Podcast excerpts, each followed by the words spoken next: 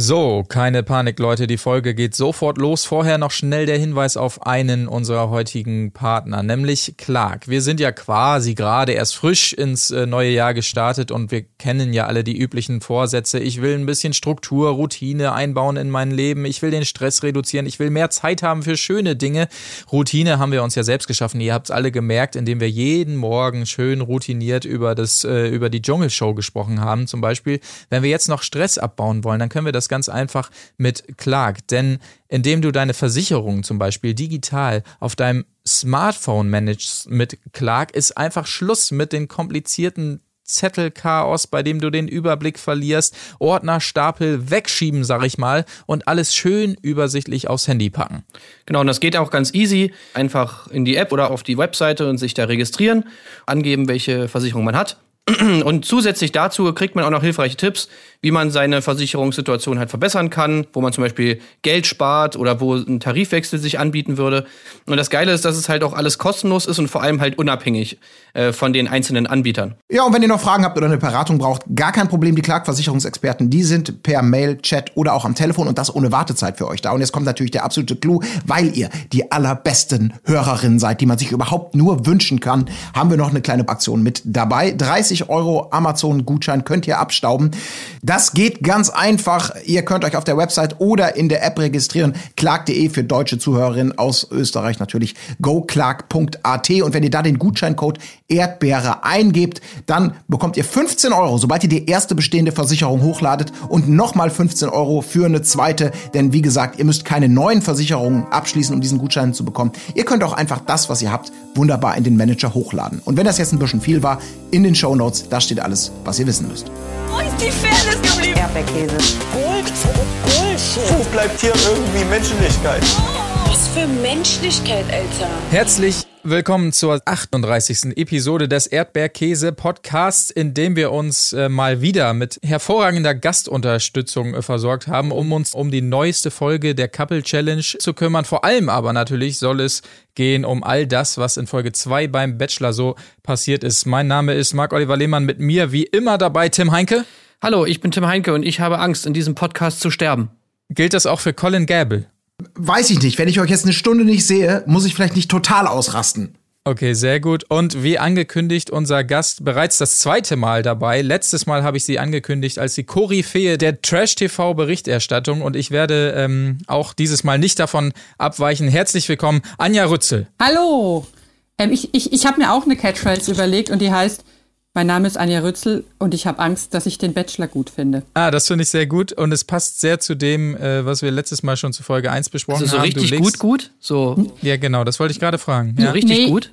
Reflexhaft, muss ich sagen, in Folge 1, ja, aber es relativiert sich gerade schon wieder aufs Angenehmste. Also so wie der Bachelor dann über die Kandidatinnen sagt, wenn er sie gut findet, dass da sozusagen schon Gefühle im Spiel sind oder ist es noch so auf einer freundschaftlichen Basis? Gefühle sind bei mir nie im Spiel. Also nur körperlich. Es ist rein körperlich und ich hatte so eine ganz komische, bei Hunden würde man wahrscheinlich sagen, Appetenz, wo ich dachte, ach guck mal, der Bachelor ist ja gar nicht total übel.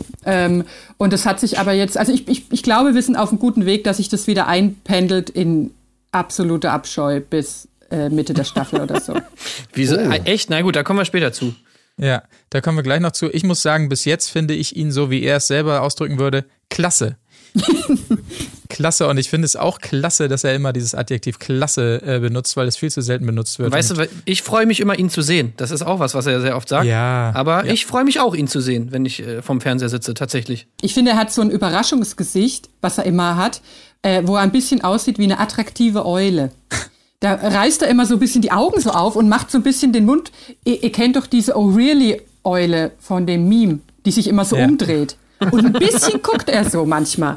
Wenn jemand irgendwie was Überraschendes sagt von den Girls, dann macht er immer so ein kleines Schnäbelchen. Und ich habe auch instant gerade dieses Bild vor Augen, wie er in diesem etwas, wir hatten es in der letzten Folge schon gesagt, beim großen ersten Kennenlernen am roten Teppich, dieses grinsende neugieriger dieser Blick, genau wie du ihn gerade geäußert hast, die Augen werden groß und er guckt dabei so leicht um die Ecke, weil da dieser Knick in der Architektur ist. Genau dieses Bild habe ich gerade, dieses langsam Schielende um die Tür. Oh, wer kommt da? Oh, die ist ja total super, ihr verwöhnt mich, RTL. Ja, genau. Herrlich. Aber ich finde ihn noch sehr sympathisch, deswegen bin ich total gespannt, Anja, was du gleich zu berichten hast, so, was so für dich die Momente waren oder die Szenen eben, wo dieser Status so ein bisschen bröckelt, wo die Krone langsam verrutscht. Aber Anja, jetzt hör mal auf, Alter, er hat der einen sogar seine Schuhe gegeben. Also ja, was ekelhaft. Willst du damit Wohin kommst du denn jetzt? Wie also, ekelhaft. Wenn ich mir vorstelle, ich bin jetzt hier so verabredet und ich meine, die kennen sich ja auch noch nicht mal. Es wird nicht besser, wenn man sich kennt, aber also wenn ich jetzt von einem Dateheim käme und jemand würde mich fragen, und wie war es denn so? Dann würde ich jetzt nicht freudestrahlend sagen, dass ich in seine Mauken irgendwie rein. War ja auch nur konnte. Ein Angebot. Ja. Was sie dankend angenommen hat. Ja, das kannst du aber auch kaum ablehnen, dieses Angebot, oder? Also, wieso? Sie hätte doch sagen können, nee, geht schon, ach, es passt schon oder so, wie man halt so Angebote dann eben ablehnt, wenn man keinen Bock drauf hat. Aber sie hat es dankend angenommen, sie fand es anscheinend richtig geil, die Schuhe waren brandneu, ja. Also da war ja noch kein Staubkorn dran an den Schuhen und Also geht mit ihm schon ganz schön hart ins Gericht, ich fand den Move schon eigentlich ganz süß. Ich muss ja sagen, dass ich bin ja eigentlich auch so ein bisschen gehemmt, jetzt so wirklich frei über ihn zu sprechen, weil ich hätte neulich fast realen Kontakt mit ihm gehabt. Oh. Um das gleich mal zu erzählen. Und zwar, es ist jetzt auch natürlich peinlich, aber wo natürlich? Ratet? Instagram? Fast? Schlimmer? TikTok? Tinder? Noch schlimmer? Oh Gott. Lavu? Grinder? Clubhouse. Ach so, bei Clubhouse. Und ich habe da einen Trash-TV-Room quasi eröffnet, gemacht. Zusammen mit hier Anredo, dem Trash-TV-Twitterer. Mhm. Grüße. Und es war mein erster Talk sozusagen und ich war noch so ein bisschen täppisch in der Handhabung von diesem Ganzen und guckte dann irgendwann mal, wer sich so alles meldet, um was zu sagen und sehe den Bachelor. Ich sehe ihn. Und wollte ihn schon aufrufen und dann hat aber gerade noch irgendwie jemand gesprochen und als ich ihn aufrufen wollte, war er weg. Oh. Und ich war ganz aufgeregt und habe mehrfach ihn aufgefordert, zurückzukehren, aber er war dann schon gegangen, offensichtlich. Er ist einfach nur so ein Geist, weißt du, du siehst ihn nur so ganz kurz, das ist wie so nachts, wenn man aufwacht und dann so Richtung Fenster guckt und man sieht so eine schemenhafte Gestalt. Und dann macht man vor Schreck nochmal kurz die Augen zu, dann guckt man nochmal hin und dann ist die Gestalt aber wieder weg. Ja, so er kennt es nicht. So wie Gevatter tot vom Fenster zog genau. Der Bachelor durch meinen Clubhouse-Talk. Und ich habe dann so hektisch überlegt, weil der Talk war quasi am Tag nach der Ausstrahlung der ersten Folge und ich habe hektisch überlegt, was ich genau nochmal über ihn geschrieben habe und wie sehr ich seine Familie im Detail beleidigt habe und ob das jetzt dann quasi so ein Confronting-Ding vielleicht gewesen wäre, was ich noch nie hatte, was ich aber irgendwie auch lustig gefunden hätte. Meine Familie sieht nicht aus wie aus dem Manufaktumkatalog. Es ist eine Lüge. Aber dann war er, also vielleicht ergibt sich's ja noch. Aber ich merke schon, das hatte ich aber schon so ein bisschen, das wirkt so wie, ich musste an alte Lindenstraßenfolgen denken, im Akropolis, was teilweise, glaube ich, in italienischer Hand war, wenn ich mich erinnere. Und dann kommen da plötzlich diese etwas verdächtigen Gäste rein, die auch nichts trinken und nichts essen wollen und nur so sagen, ist ein schönes Restaurant hier, ne? Ja, was wollen Sie? Ja, sehr schön. Soll ja auch so bleiben, oder? Ja, wieso? Also so, fühlst du dich jetzt befangen sozusagen in deiner Berichterstattung? Ja, vielleicht hat er einfach nur mal so kurz quasi Präsenz gezeigt. Ne? Ja, ne? Genau das. So geht's nämlich dann los. Das ist ganz perfide. So, ja. Freunde, ich möchte uns mal eben kurz der Struktur halber in die Agenda der heutigen Folge drücken hier, wie ihr es als Zuhörende natürlich gewohnt seid. Wir sprechen nämlich heute über Folge 2, habe ich schon gesagt. Es geht um das Einzeldate von Mimi, es geht um das Gruppendate Volleyballspielen, es geht um das Gruppendate Bustour und es geht um neue Damen, die angekommen sind und natürlich zu guter Letzt die Nacht der Rosen. Wenn wir jetzt so ein bisschen chronologisch hier mal durch die Folge stapfen, es gab nicht so ausgedehnte Zeitlupenbilder wie bei der Bachelorette zuletzt, das fand ich ein bisschen enttäuschend. Er durfte so ein bisschen über die Terrasse tänzeln da, über die Bänke und so weiter. Aber es ging dann relativ schnell in die fette Villa für die Ladies, die man da irgendwo aufgetan hat in Berlin. Und natürlich mit ausgedehnter Schminkstation, was scheinbar sehr wichtig war und extrem auffallend eingefangen wurde. Aber das Haus an sich, ich muss schon sagen, ja. Ey, die ist doch geil, oder das nicht? Die macht Villa. Was her, ja. Die Villa schon, aber ich finde ja, sie haben es echt voll geramscht mit solchen Westwing-Sale-Artikeln. Also mit so, mit diesen altroséfarbenen, ich glaube, der Fachausdruck ist Puff. Puffs. Ja. Und wo ich denke, das Haus an sich total top. Aber irgendwie halt doch wieder so ein bisschen ein Mädchentraum, würde man wahrscheinlich sagen. Ne? Alles es scheint aber sehr kalt zu sein in dem Haus. Ne? Ich weiß nicht, ob euch das auch aufgefallen ist, aber da wurde immer mit Pulli und noch mit Decke rumgesessen, wo ich mir immer so dachte, ja, wahrscheinlich jetzt so in Corona-Zeiten ist das Haus wahrscheinlich nicht so oft gemietet worden und die Heizung stand die ganze Zeit auf 1 und jetzt kam RTL, da musste man nochmal schnell sozusagen mal wieder heizen, aber es hat nicht ganz gereicht und so die 20 Grad wurden noch nicht überschritten, so hatte ich mir das irgendwie erklärt. Ich glaube, die müssen ganz schön frieren da, die Mädels. Mir ist es nicht mal aufgefallen und du hast schon die komplette Erklärung dafür parat, nicht schlecht. Ich habe erstmal pausiert und habe erstmal philosophiert darüber. Ich habe ja überlegt, bei diesen Anfangsshots vom Bachelor, wo er da so fast ja schon Parcours macht auf den Terrassenmöbeln. Ja. Es ist ja so eigentlich der urbanste Bachelor aller Zeiten, ne? Dadurch, dass sie jetzt nicht irgendwie in Mexiko oder sonst wo sind, sondern so dieses mit dem Hoodie und wenn er dann so langsam hochguckt und immer der Fernsehturm im Hintergrund, wo es irgendwie geht. Das ist ja jetzt, also vielleicht irritiert mich das auch so, dass der Bachelor auf einmal angekommen ist in einer modernen Stadt und nicht irgendwie in so einem exotischen Fabelressort sich rumtreibt. Ja, vielleicht irritiert dich das, weil das einfach so weit entfernt ist von deinem Luxusleben, dass du damit einfach nicht mehr relaten kannst. So Leute, die Hoodies anhaben und so, ich meine, auf die triffst du jetzt ja eigentlich privat eher selten, oder? Das ist ja eher... Kaum. Höchstens halt, ich habe irgendwie Reparaturarbeiten im Hause zu erledigen, aber es ist ja schon so ein bisschen gossenmäßig angelegt. Der Gossen-Bachelor. Der Gossen-Bachelor. Ne? Ja. Der Bachelor von der Straße. So. Aber ich glaube, viel mehr über die Villa müssen wir auch nicht reden. Es kam zum ersten Date mit Mimi. Die haben wir letztes Mal ja schon ein bisschen auf den Favoritinnen-Thron gehoben. Für ihn wahrscheinlich. Ich bleib dabei, also kommen wir gleich auch noch zu, ihre Lästereien, insbesondere bezüglich, ich habe den Namen vergessen, Nadine, glaube ich.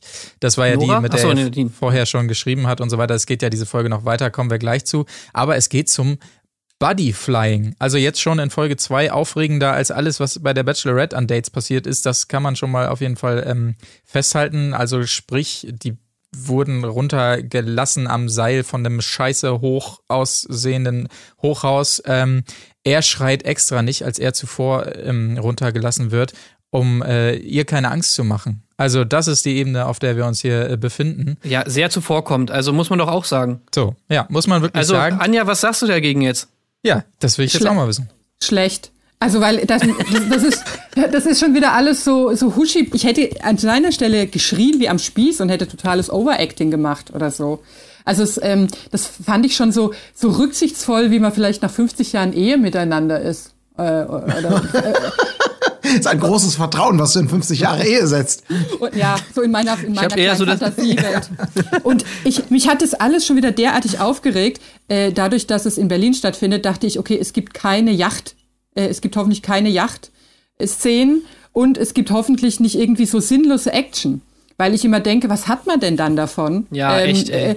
Und vor allen Dingen, als er dann noch sagte, wenn wir das gemeinsam durchstehen, dann schaffen wir viel.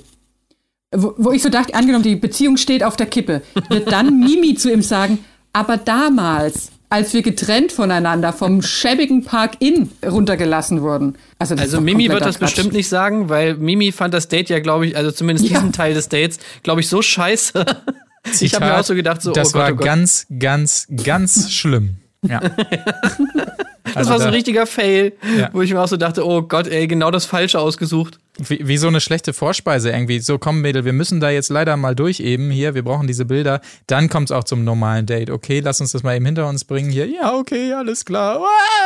Und dann kommt der gemütliche Teil des Dates. Ja, ich fand es jetzt auch gar nicht im wahnsinnigen Sinne erwähnenswert, bis auf all das, was schon gesagt wurde. Aber ich fand das trotzdem, das war so das, also das war halt der Turbo, wie immer, ne? Bevor es zu awkward und unangenehm wird, einmal kurz bei beiden das Adrenalin so richtig hochpushen. Das schweißt dann ja schon irgendwie so zusammen. Und man hat vielleicht das Gefühl, man kennt sich ein bisschen besser, weil eben diese awkward Gespräche, die so nüchtern und bei Tageslicht und ohne irgendwas Spektakuläres, was einen ablenkt, dann gar nicht stattfinden müssen. Also ich fand das alles so, niedlich. Ja, ist doch klar, dass du das gut findest. Du bist ja auch so ein Jahrmarkt-Achterbahn-Freak und Adrenalin-Junkie-Dude. Ja, aber ich habe mir auch so gedacht, ey, das würde mir nichts geben, dieses Date, wirklich gar nichts. Mhm. Ja, willst du mit unserem Quotengriechen lieber Roller fahren?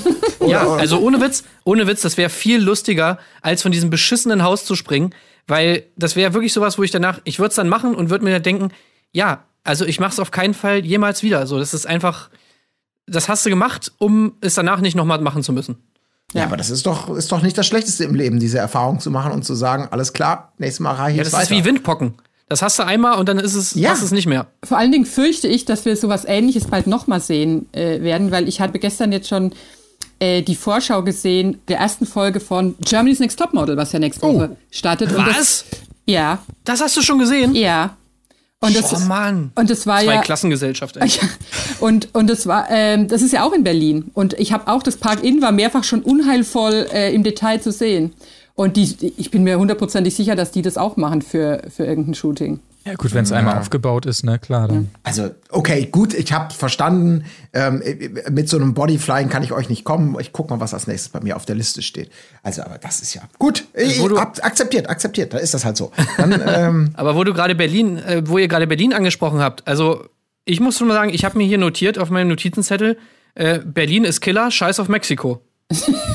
Das ist auch kein schlechter Songtitel, wo wir irgendwie wieder mal dabei sind, ne? Ja.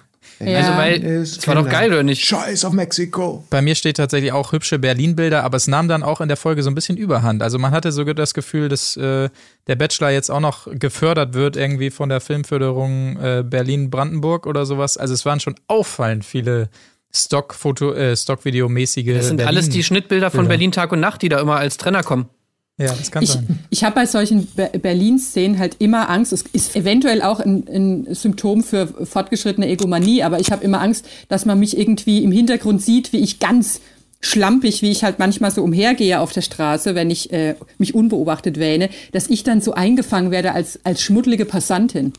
Weil ich tatsächlich so am Alex, wo das Park Inn ja steht, doch häufiger mal unterwegs bin.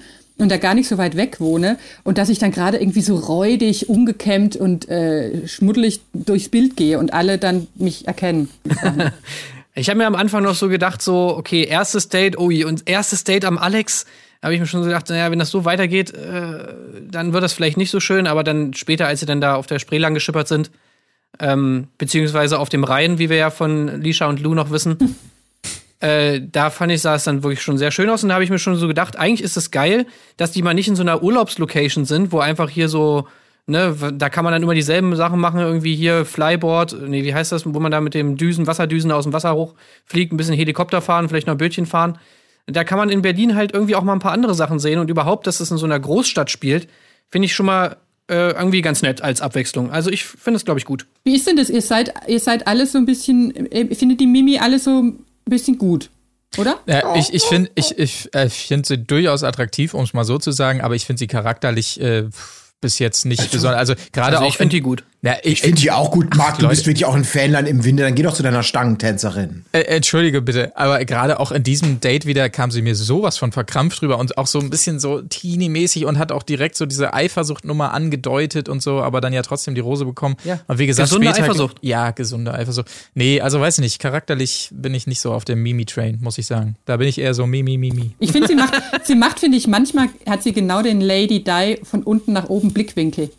Wenn sie so ein bisschen das Huschi-Puschi-Kind spielt, wo man denkt, jetzt fehlt nur noch so ein hastig zusammengewundener Blumenkranz, den sie sich noch lässig aufs Haupt setzt, weil sie einfach auch so ein Blumenkind einfach geblieben ist. Ich bin nicht so der Fan, weil ich glaube, da ist... Sehr gut. Ich habe den Verdacht, es ist irgendwie sehr viel Masche. In dem, was man erstmal erfrischend und natürlich vielleicht findet im ersten Moment. Aber ich glaube, da ist auch viel einstudiert. Sag ich mal so. Ja, na und, dann ist es halt einstudiert. Ich sehe das auch so ein bisschen aus Producer-Sicht. Ich denke mir immer so, ey, das ist eine der wenigen, die da mal ein bisschen Alarm macht, auch im Haus. Und noch nicht auf so eine nervige Art, aber die immer mal hier und da so eine Spitze fallen lässt, die so ein bisschen, ja, dafür sorgt, dass wir da auch mal so ein paar Konflikte im Haus haben. Und das finde ich einfach gut. Ja, das finde ich auch gut, aber es sind ja jetzt zwei Ebenen, ne? Ob ich jemanden sympathisch finde. Für mich gehört das zusammen. Ich habe mich ja bei der Bachelorette auch über einen Janni gefreut, durchaus, damit wir was zu reden haben, aber würde trotzdem sagen, dass das jetzt nicht die sympathischste Person. Dass du Mimi mit Janni vergleichst, also wirklich mal. Jetzt hörst du aber auf. Jetzt hier einfach mal, also Genau, auf jeden Fall, das, dieses, wie ich finde, halt mega verkrampfte Date, aber gut, jedem seine Meinung, ging zu Ende. Und warum muss es dann immer, wenn die zurückkommen in die Villa, was soll immer diese Kreischerei dann? Ich meine, generell sind wir schon mal in Folge 2 hier, das Ganze geht erst los und dann auch gleich die Frage, Kuss oder kein Kuss? Natürlich kein Kuss, Leute, wir sind in Folge 2, aber warum immer dieses... Warum machen die sich alle zu so Woo-Girls und das check ich immer nicht. Weil das das Einzige ist, was die am Tag haben, was irgendwie in irgendeiner Form interessant ist. Die hängen da die ganze Zeit in diesem scheiß Haus ab, haben nichts zu tun, können nur ein bisschen Sport machen, können duschen gehen und sich schminken und vielleicht was essen. Guter Punkt. Und dann passiert das erste Mal am Tag irgendwas, nämlich, dass jemand zurückkommt ins Haus. Und dann freut man sich natürlich und sagt so, ey, geil, endlich mal irgendwie hier mal ein bisschen Action. Deswegen, glaube ich, die Freude. Das ist ein guter Punkt, den du ansprichst, weil ich wollte noch was loswerden, was Jenny Lange, unsere gute Freundin aus dem Sommerhaus, verlauten lassen hat in irgendeinem Instagram-Q&A oder sowas. Und sie sagte, dass bezüglich dieser Langeweile in der Bachelor-Villa der Kandidatinnen, dass selbst sowas wie Bücher lesen tagsüber verboten ist, damit die keinerlei Ablenkung haben, sondern sich da der Langeweile hingeben müssen und im besten Falle sich was anderes ausdenken zur Belustigung der ZuschauerInnen und der RedakteurInnen quasi. Also selbst Bücherlesen ist bis zum Abend verboten. Das ist noch eine nette Randnotiz, wie es da so abläuft quasi. Ja, und dann darf man sich nicht mal freuen, wenn jemand zurück ins Haus kommt. Ich mag aber auch die Vorstellung, wie sie mit ihrem großen Bücherkoffer eingezogen ist, voller Hoffnung, dass sie jetzt endlich mal ihren Stapel ungelesener Bücher wegschrubben kann. Und dann war es halt wieder nichts, ne? Auch so Bilder, wie die alle zu 10 da auf dem Sofa hängen und erstmal schön was durchschmökern. Ja, stimmt. Ich hätte es nett gefunden, aber gut. Wahrscheinlich wird denen auch im restlichen Leben verboten, ein Buch zu lesen. Und das ist eigentlich der einzige Grund, warum da vielleicht hier und da vielleicht mal ein bisschen... eine kleine Bildungslücke sich auftut, weil die einfach vertraglich es denen verboten ist, Bücher zu lesen.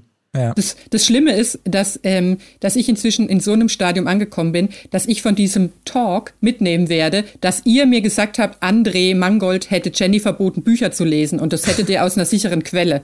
Weil das ist ja so die plausible Fortführung des Ganzen und ja, es wird einen nicht überraschen. Halte ich nicht für ausgeschlossen. Es ging auf jeden Fall weiter zu einem Gruppendate und ich muss gestehen, man konnte es dann ja später einordnen, aber ich war schon erstmal perplex, als die gute Hannah wirklich durchs Haus rannte und alle fragte, wo denn ihr Fuß sei. Also wie gesagt, es wurde dann ja eingeordnet, also sie hatte tatsächlich üble Geschichte, als Kind einen Rasenmäherunfall und seitdem eine Prothese. Aber anstatt das mal vorher irgendwie zu erklären oder schon beim Kennenlernen und so, nimmt man erstmal diese verwirrenden Bilder mit, wie sie da rumrennt und alle fragt, hat jemand meinen Fuß gesehen? Also ich fand auch, das hat mich am Anfang auch, also bloß bei dieser Frage, die wurde auch einfach so völlig random so reingeschnitten, als ob es das Normalste der Welt wäre. Und man hat sich so gedacht, hä, was hat sie gerade gesagt? Wo ist mein Fuß? Vor allen Dingen hatte sie nicht in der ersten Folge gesagt, sie hätte quasi an einem Fuß halt nur 4 Zehen. Das ist eine andere. Nee, das war andere. Jacqueline S. Ach, das sind 2 mit den Füßen. Ja, genau. Also, ja. Ach, okay. Ich dachte nämlich kurz, das ging doch eigentlich nur um eine Zehe sozusagen. Ah, dann war sie noch gar nicht eingeführt als genau. in der Fußthematik. Deshalb war es umso verwirrender, als das völlig random dann plötzlich sie da rumrannte, wo ist mein Fuß? Aber sei es drum, sie durfte mit zum Volleyball. Aber es einfach auch wieder nur...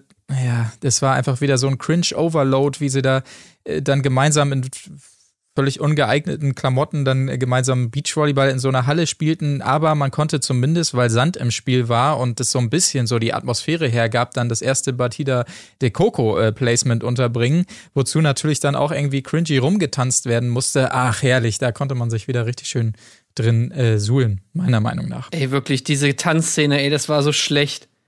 Oh, das war so peinlich, ey. Da zieht's wirklich alles zusammen, wenn sie da diese. Ich würde auch so gerne dabei sein, wenn sie das drehen. Ja. Wie dann so sagen, so, jetzt kommen wir hier zu diesem. Okay, jetzt machen wir einmal hier diese Batida de Coco-Szene. Also, ihr stellt euch hier alle an diese Beachbar. Dann steckt ihr euch alle was ein, dann prostet ihr einmal alle so und dann spielen wir so ein bisschen Musik an. Dann müsstet ihr einmal so kurz tanzen. Und so, oh nee, müssen wir wirklich? Ja, doch, müsst ihr jetzt einmal machen. Ja. So stelle ich mir das auch so vor, so wie bei Kindern, das Zähneputzen abends ist das dann da, der Redakteur, der sagt, Leute, ihr wisst es, wir müssen noch diese Tanzszene, oh nein, nicht die Tanzszene, wirklich, ja, Leute. Oder die sind alle richtig ready schon, kann weißt auch du, sein. Weil die es alle schon wissen, so, okay, die Tanzszene, ja, ist klar, okay, ich bin bereit. Und dann, das gab ja auch dieses eine Schnittbild, wo 2 von den Frauen dann schon so eng umschlungen, da so ein bisschen twerkmäßig so auf dem Boden rumgedanced haben, wo ich mir auch schon so dachte, Ja, okay. Musst du die dazu überreden, dass die das machen? Oder machen die das automatisch, wenn du einfach sagst, fangt mal an zu tanzen? Ja. Ich freue mich halt immer über diese Kelche. Diese weiß überzogenen Kelche, die für mich wirklich so, sie schreien für mich so sehr Shirin David Video, wo ich immer denke, hätte ich die eigentlich gerne oder lieber nicht. Aber ich bin immer fast geneigt, kurz zu googeln, ob man die vielleicht kaufen kann. Kann man sich ja, die kriegst du bestimmt immer so im Supermarkt dann irgendwie, oh, Spezialangebot, 2 Flaschen Batida de Coco mit einem Glas dazu. In so einem lustigen Paket. Ich habe einen ähnlichen, den hat mir tatsächlich Jan Köppen aus dem Stangelwirt mitgebracht. Oh. Das halte ich sehr in Ehren für besondere Anlässe. Nee, also ich will, wenn dann, diese goldenen von Claudius House of Love auf jeden Fall haben. Oh ja. Also da wäre ich dann dabei. Aber die mit der Spraydose angesprüht wurden. Die muss man sich verdienen. Die bekommt man nicht einfach so. Und dann bin ich doch wieder raus, glaube ich.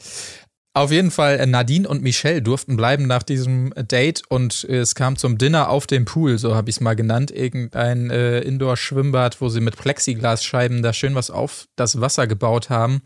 Und Michelle war diejenige, jetzt fällt es mir nämlich auch wieder ein, die mit ihm geschrieben hatte im Vorfeld, der also diese ganzen Lästerattacken von Mimi und so weiter galten und die dann erstmal überhaupt nicht zu Wort kommt, weil Nadine da ihre ganze Lebensgeschichte runterbetet und so weiter, aber sie ist diejenige, die dann doch bleiben darf zum Einzeldate, zur Planscherei im Schwimmbad, weil wenn man schon in Berlin dreht, muss man zumindest irgendwie durch Schwimmbäder oder so dafür sorgen, dass wir doch noch ein bisschen Badehose und Bikini sehen natürlich, das ist ja klar. Kommt es euch nicht eigentlich auch komisch vor, wie sehr um diese, wir haben doch bei Insta schon mal miteinander geschrieben, Sache so auffällig, unauffällig rumgetapst wird?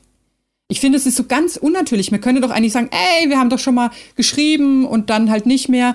Aber dann tut sie immer so, als wüsste sie gar nicht mehr genau, wie das dann da eigentlich war. Und wo ich denke, irgendwas muss doch da komisch gelaufen sein. Oder? Ja, wahrscheinlich schon, ja. Oder sie schreibt wirklich mit sehr, sehr vielen Leuten, dass er wirklich dass sie so erstmal die Akten durchwühlen muss, quasi, welcher Kontakt warst du noch? Das ist die einzige Erklärung ansonsten, das fand ich auch sehr merkwürdig. Wir kennen uns, glaube ich, irgendwoher. Ich weiß gar nicht mehr. Ach, jetzt fällt es mir ein. Ja, da möchte ich irgendwann mal das Protokoll haben, das ist doch selbstverständlich. Also dieses, ich glaube, ich habe dir zuerst geschrieben, nee, ich glaube, du oder was so. Also dieses so vermeintlich, man erinnert sich nicht mehr so richtig daran, wo ich so denke, also das kann doch gar nicht sein, das ist doch wenig glaubwürdig, dass die nicht ganz genau wissen, über was sie geschrieben haben, wie das Ganze sich entwickelt hat und warum es dann möglicherweise auch auseinanderging. Also das stimmt schon, das so in die Länge zu ziehen, entweder ist das wirklich eine fantastische Drehbuchabsprache oder es ist genauso dröge, wie man es im schlimmsten Fall sich vorstellt. Aber dafür ist es dann aber auch verdächtig oft Thema, das stimmt schon. Weil sonst könnte man ja einfach sagen, ja, irgendwie ist es dann ja im Sande verlaufen oder so, ne? Ja. Aber so habe ich, mein innerer Sherlock ist da echt extrem geweckt, wo ich immer denke, hat da jemand Bilder geschickt, die der andere nicht wollte? Ja, oder genau. Ist da irgendwas? Oh, ja, natürlich. Ich sag nicht. Ja, also, doch, das ist so, ich nehme jetzt mal ein Herz, von ihr kommt nichts, ich schicke ihr jetzt einfach mal einen Dickpick. Ja. So, senden.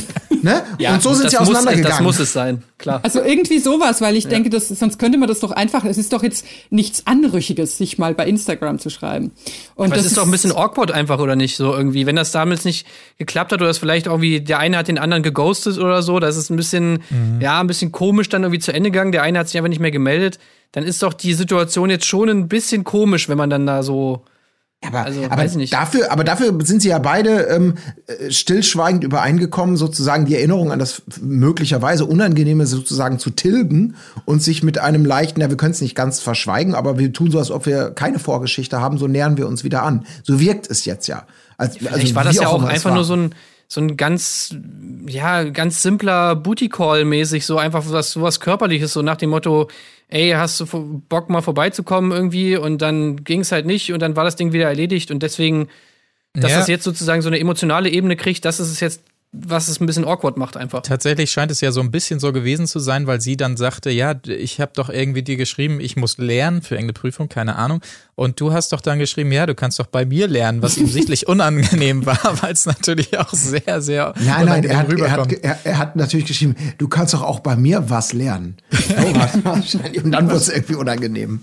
Ja. Also ich glaube, es ist auf jeden Fall sicher, dass dieser Instagram-Kontakt so verlaufen ist, dass er nicht unbedingt in die Romance-Geschichte sich nahtlos einfügt und deswegen so ein bisschen verdruckst umschrieben werden muss oder so. Ne? Ein bisschen verdruckst ist gut. Also ich fand dieses Date, das war ein verkrampftes Date. Also dagegen war das Date mit Mimi, das war wirklich gar kein Vergleich. Also wie Michelle da immer rumsaß und irgendwie die ganze Zeit so ihn nicht angucken konnte und dann immer so ein bisschen gegrinst hat, aber nie was gesagt hat, nie nichts gefragt. Also da tat mir Nico richtig leid, dass der da, also das fand ich schlimm, ey. Das war, glaube ich, eine richtige Folter, dieses Date. Ja, aber er hat ihr gesagt, ich finde dich schon klasse. Ja, gut. Und insofern, glaube ich, ist der Drops geluscht. Mhm. Aber, ja gut, wie fandst du denn, dann kommen wir doch darauf. Währenddessen quasi in der Villa war ja Mimi wieder auf Lästertour unterwegs und dann hat sie noch die Kamera beschimpft und so weiter. Das fandst du jetzt wieder sympathisch, oder was? Ich habe mich die ganze Zeit gefragt, was Mimi eigentlich gegen Michelle hat. Also, weil sie hat sich ja voll drauf eingeschossen auf sie irgendwie und lästert da die ganze Zeit rum. Ich habe halt überhaupt nicht irgendwie verstanden, warum jetzt gerade Michelle. Wahrscheinlich will sie keine zweite Michelle da haben. Mimi heißt ja auch Michelle und vielleicht ist das auch so ein Ding, so ein Komplex oder so. Hier ist nur Platz für eine. Vielleicht hasst sie auch den Namen Mimi. Aber einer musste halt die Mimi geben, ne? Und dann hat sie es getroffen. Stimmt. Sie hätte ja auch Michi nehmen können. Aber wahrscheinlich lag das nicht in ihrer Entscheidungsgewalt oder so. Man weiß es nicht. Sei es drum. Und außerdem wurde Mimi ja auch direkt bestraft vom lieben Gott mit so einem kleinen Herpes. Ne? Also da muss man auch sagen, sie hat ja eigentlich ihre Strafe schon bekommen für die Lästerei. Ja gut, aber vielleicht hat Michelle ja auch eine reingehauen hinterher. Sowas wird ja immer schön rausgeschnitten beim Bachelor wegen der schönen Gute-Laune-Bilder. Das kann natürlich auch sein. Man weiß es nicht. Man weiß es nicht. Aber auch da wieder Nadine, die ja früher gehen musste von diesem Date nach Hause in der Villa. Na, was ist denn passiert, Leute? Ja, also passt auf. Wir waren in einem Sparbereich. Wow! Also Wahnsinn, das habe ich auch gedacht. Haltet euch fest, Leute, schneidet euch an, nehmt euch was zu trinken. Wir waren zu dritt in einem Sparbereich. Das war unfassbar. Da habe ich auch gedacht, Lord Mädels, ey, das ist egal, was die sagen. Wir haben zu dritt Müll rausgebracht. Also, was habt ihr denn jetzt schon wieder gegen den Spa-Bereich? Ein Spa-Bereich ist doch geil. Ja, wow. Ja, aber wenn ich sagen würde, ey, wir waren Bodyflying, dann okay, cool, ja, habe ich erst gestern zweimal gemacht. Da würde ich sagen, so eine Scheiße. Spa-Bereich wäre ich auch, dabei. Vor allen Dingen, es ist ja doch eher, weiß ich nicht, da wird man ja denken, man hat zumindest eine Anwendung bekommen oder sowas. Mhm, ja. Aber so einfach auf einem abgedeckten Schwimmbecken zu sitzen, da habe ich ja auch schon wieder gekocht, weil ich bin ja auch ein bisschen kurzsichtig und ich habe im ersten Moment gedacht, die müssen wieder im Wasser sitzen. Weil das ist ja das, was ich am meisten hasse bei Bachelor und Bachelorette, diese sinnlosen Dates, wo der Esstisch einfach im Wasser steht. Ja, stimmt. Weil ich immer zu denken muss, die ganze Zeit, wenn dieses Date ist, dann denke ich immer dran, wie diese Füße einfach schon so eklig verschrumpelt sind unterdessen. Und da dachte ich mir, es darf doch nicht wahr sein, dass sie eine Möglichkeit gefunden haben, in Berlin auch wieder den Tisch sinnlos ins Wasser zu stellen. Dann habe ich aber erst gesehen, okay, es ist alles abgedeckt. Zum Glück, ey. Ja. Du wärst sofort gegangen. Ich fand auch, mir hat auch der Tonmann hat mir leid getan, weil ich mir so dachte, so, oh Gott, Alter, jetzt kommen die da in dieses Schwimmbad rein und müssen dann da dieses Date aufzeichnen. Und ich hätte schon so unseren Tonmann Felix, hatte ich schon vor den Augen, der so denkt so, wir drehen hier? In dem Schwimmbad? Ja, wieso? Oh, nee, Leute. Komplett mit Ansteckmikrofon oder so, ne? Nee, die gehen dann schon noch ins Wasser, da musst du schön wegangeln, ja? War aber dementsprechend auch so, der Ton währenddessen war ja komplett untertitelt, als sie im Wasser waren und so weiter. Ja, soweit hat man da nicht gedacht, ja. Ist aber mir auch aufgefallen. Aber findet ihr auch, dass so produktionsmäßig, also mir kommt es so vor, als wäre der Bachelor auf einmal sehr viel wertiger als noch in der letzten Staffel. Ich weiß nicht, ob ich mir das einbilde, aber gerade mit solchen der Bachelor im Hoodie guckt in Zeitlupe nach oben und sowas. Ich weiß nicht, ob es der Schwanelor einfach nicht hergegeben hat, aber es kommt mir vor, als wäre das, als würde man jetzt versuchen, das wirklich produktionsmäßig auf eine etwas wertigere Ebene zu hieven, oder? Ich glaube, man hat so ein bisschen Komplexe, weil man dachte so, scheiße, wir sind jetzt nicht in Mexiko, was machen wir denn jetzt und so? Okay, jetzt müssen wir richtig einen rausballern, damit uns das Ding quotentechnisch nicht komplett absumpft. Und man hat wahrscheinlich, ist ein bisschen übers Ziel hinausgeschossen. Ja, das glaube ich auch. Und deswegen wahrscheinlich, das erklärt dann letztendlich auch das Wording eben von Nadine, als sie zurückkam. Als sie hat gesagt, ich gehe dann jetzt rein und wenn die mich fragen, was passiert ist, sage ich, wir waren im Hallenbad. Vielleicht nicht nochmal überdenken, vielleicht, ja. ja, im Bad, Spa-Bereich ist doch eigentlich auch oder so. Ja, aber das, ja, das klingt aber doch. Ja, alles klar, mache ich. Also Spa-Bereich. Wir waren in einem Spa-Bereich. Hey, wir waren, so stelle ich mir das gerade auch vor. Also stimmt schon, die versuchen da, deswegen ja auch diese überprotzige Villa. Ich glaube schon davon abzulenken, dass Berlin auch viele nicht so schöne Seiten hat und eben dann auch nicht Mexiko ist und die Bilder nicht von alleine schön werden sozusagen, nur wenn man die Kamera drauf hält. Aber es ist ihnen bisher ja ganz gut gelungen. Also dem trotzdem dieses Gefühl von, wow, Helikopterflug nachts über Berlin, das ist jetzt auch nicht unbedingt das, was immer passiert. Im Gegensatz zu Bodyflying natürlich. Das ist dann eher so ein Level mit Spa-Besuch, was das Woo-Level angeht. Ja, aber sehr schön, hat mir gefallen, da oute ich mich jetzt einfach mal. Das nächste Date, das fand ich schon sehr schön, diese Bustour mit diesem Doppeldeckerbus schön durch Berlin und dann kommen die alle mal zu ihm dann ran da an den Tisch mit diesem Drehrädchen. Gott. Das hat mir sehr gut gefallen. Vor allen Dingen, es ging ja darum, das müssen wir noch kurz sagen, die ersten 7 durften mit, die warm eingepackt vor der Tür stehen an der Villa, was auch schon immer so demütigend ist, wenn dann alle so losrennen und dann die, ey, das würde ich nur machen. Ich würde nur Dates machen, wo ich immer einfach sage so, ihr habt jedes Mal 2 Sekunden, um fertig zu sein und dann so, alle laufen gegeneinander. Wer von und so euch am wenigsten anhat, kommt mit. Ja, okay, das war jetzt vielleicht ein bisschen drüber. Okay. Colin-Style dann wieder. Aber dementsprechend hat die Anna, das ist ja auch so eine ganz verrückte Nudel, die hatte ja nur das Brasilien-Trikot an und sich nicht so hübsch gemacht wie die anderen, sehr sympathisch. Aber jetzt komme ich zu dem Punkt, wo ich sagen muss, der Nico hat auch bei mir gehörig verloren. Denn bitte, Leute, wer mag denn bitte schön keinen Käse? Oh, habe ich auch einen Kumpel, der keinen Käse mag. Ja. Wie geht das? Ja, das hatten wir doch schon. Muss ich euch erinnern an das schmerzhafte Prince Charming Date, wo Dream Date erst beim Ziegenmelken und anschließend bei der Verkostung des gereiften Käses, wo ich gesagt hätte, ey, ich gehe freiwillig und nehme den Schlips, den kannst du behalten. Also, nee, das ist ganz dünnes Eis. Also ein Käsedate, das ist, also wer jetzt schon sagt, Bodyflying, vielleicht sehen wir uns danach nicht wieder. Käsedate ist mindestens, das ist so eine Weggabelung, wenn das Schicksal dir übel mitspielt und du hast nichts Böse dabei gedacht, dann ist adios, Muchachos, dann ist da aber auch Schluss mit. Colin hätten sie beim Date so einen Thermomix da hinstellen müssen, das wäre das perfekte Date für Colin. Ja, wir kochen jetzt zusammen Bolo im Thermomix. Ja, und mit nur 8 Zutaten werde ich dir ein fulminantes 8-Gänge-Menü zaubern. Was? Du warst erstaunlich still, Anja, habe ich gemerkt, beim Käsethema. Bist du etwa jemand, der keinen Käse mag? Ich war absolut schockiert. Ich liebe ja Käse. Oh, Gott sei Dank. Und, also ich wirklich, das wäre für mich fast ein Grund zu sagen, ich gehe. Weil ich fand es auch dieses, ich hasse Käse.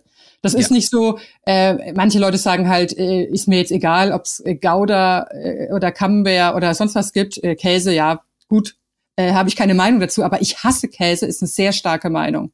Das stimmt. Aber vor allen Dingen, weil er die ganze Zeit immer so verständig war und so diplomatisch. Und ich hätte gar nicht gedacht, dass er überhaupt was hassen kann. Tatsächlich. Ja, da hört der Spaß auf bei Käse. Ja, also ich fand, das war ein smarter Move. So, die Augen sagen noch, ich habe Verständnis für dich und hier hast du meine Schuhe. Aber der Mund spricht einfach etwas, was das muss man erstmal sortieren.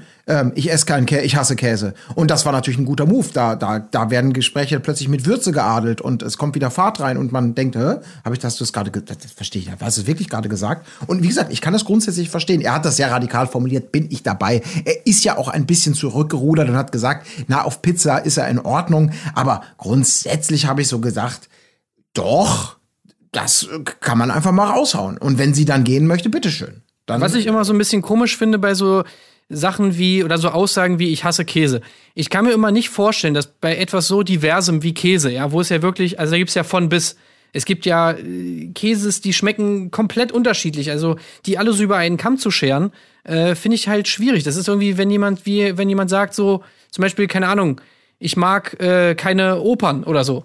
Wo ich mir auch sagen würde, naja, magst du jetzt wirklich, also was ist es, dass du an Opern komplett nicht magst? Weil es gibt so viele verschiedene, mit so viel verschiedener Musik und verschiedenen Stories und sonst was alles. Gibt es nicht vielleicht doch eine Oper, die du geil findest und bloß die magst die meisten nicht? Und bei Käse würde ich mir auch so denken, magst du denn auch keinen Mozzarella und auch keinen Parmesan? Also, ich weiß nicht, vielleicht gibt es doch noch einen Käse, den man finden würde, der sogar Nico schmeckt. Ich hatte auch ein bisschen den Verdacht, weil er ja wirklich auch sehr nett und verständig und so rüberkommt, dass es vielleicht auch so eine ausgedachte Marotte ist, um Ecken und Kanten zeigen zu können. Dass es einfach so ist, dass der Nico alles mag und jedes Gericht und jede jede Date-Idee oder so, dass dann die Produktion gesagt hat, ja, aber ein bisschen musst du jetzt schon auch mal, ne? Du kannst nicht nur der Mr. Nice Guy sein. Jetzt, was findest du denn richtig scheiße? Und dann hat er sich vielleicht so einen Käsehass zugelegt als Attitüde. Ja, stimmt. Das war so also, eiskalt von seinem Manager einfach. Ja. Ja, aber ich finde trotzdem, er geht alle sehr hart mit ihm ins Gericht, nur weil er vielleicht einfach mal gesagt hat, ich muss jetzt mal einen raushauen an dieser Stelle. Also das ist schon sehr subtil und ihr lest da aus meiner Sicht auch sehr, sehr, sehr viel rein. Lass uns doch bitte mal beim Offensiven bleiben, beim Offensichtlichen meine ich bei diesem Date. Also was war denn da bitte schön mit dem lustigen Glücksrad? Und endlich den Moment, auf den sie hingefiebert hat, unsere Stangentänzerin, ich glaube Nora heißt sie, ja. Auf die Frage, wann hast du das letzte Mal geweint? Und bam, vor 2 Tagen.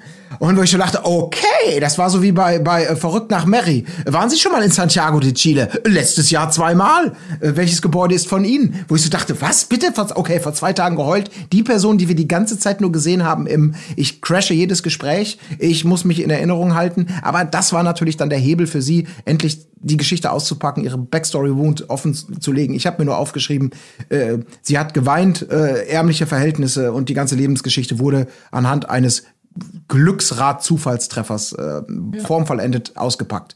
Ich habe mich halt gefragt, warum hat sie denn jetzt geweint? Also das wurde für mich irgendwie überhaupt nicht erklärt.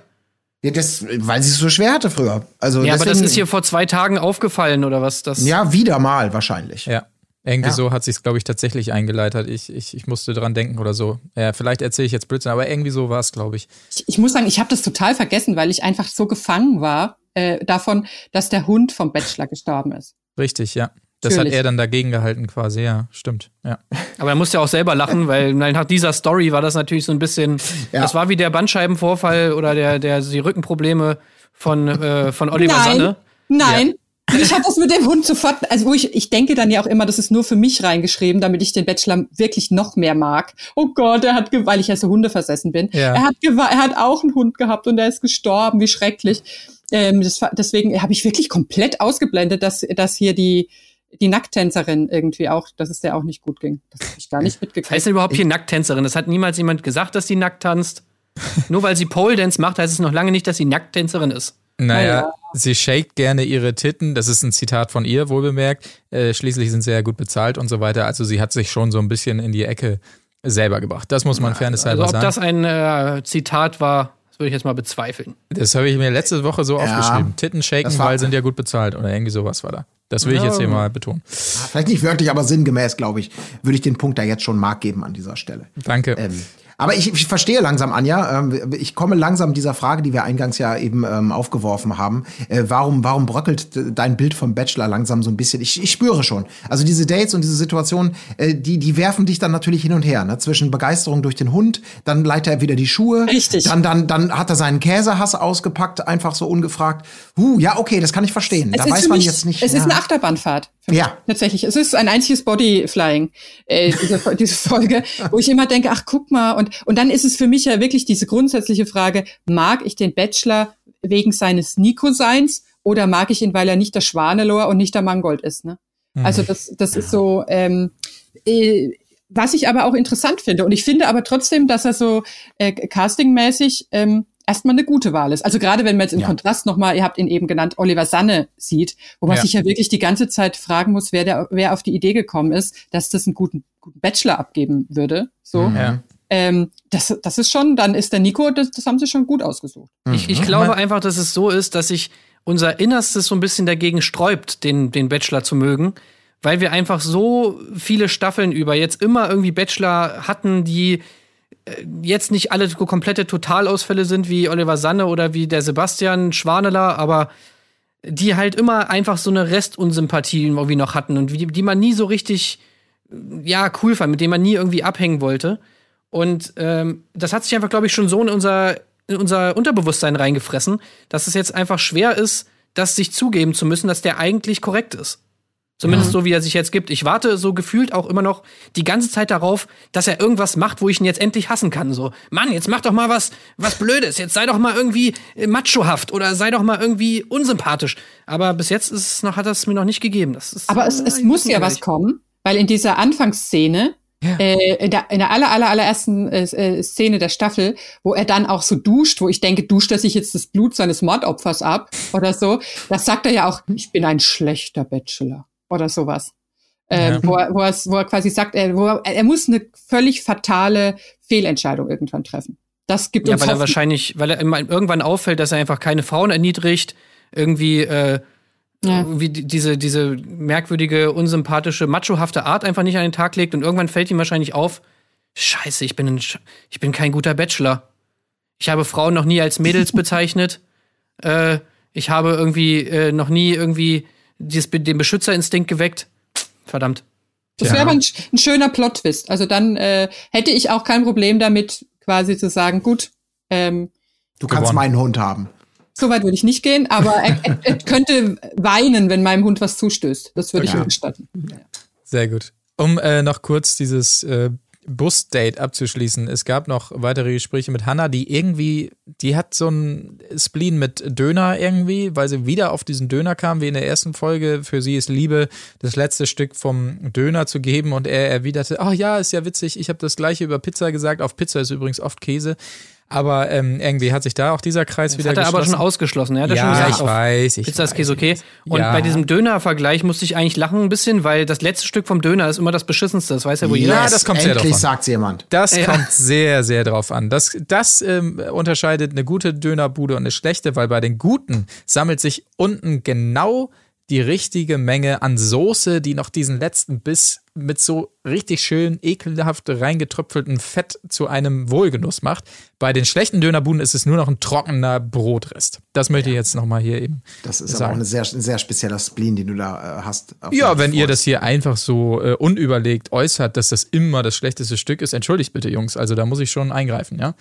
Anna wiederum durfte tatsächlich noch bleiben. Wir erinnern uns, Anna mit dem Brasilien-Trikot darf noch bleiben und fährt mit ihm noch auf dem Boot über die Spree, wo er das erste Mal einer Kandidatin gegenüber offenbart, dass er bereits Vater ist. Mit 20 Jahren, wir erinnern uns, ist er Vater geworden.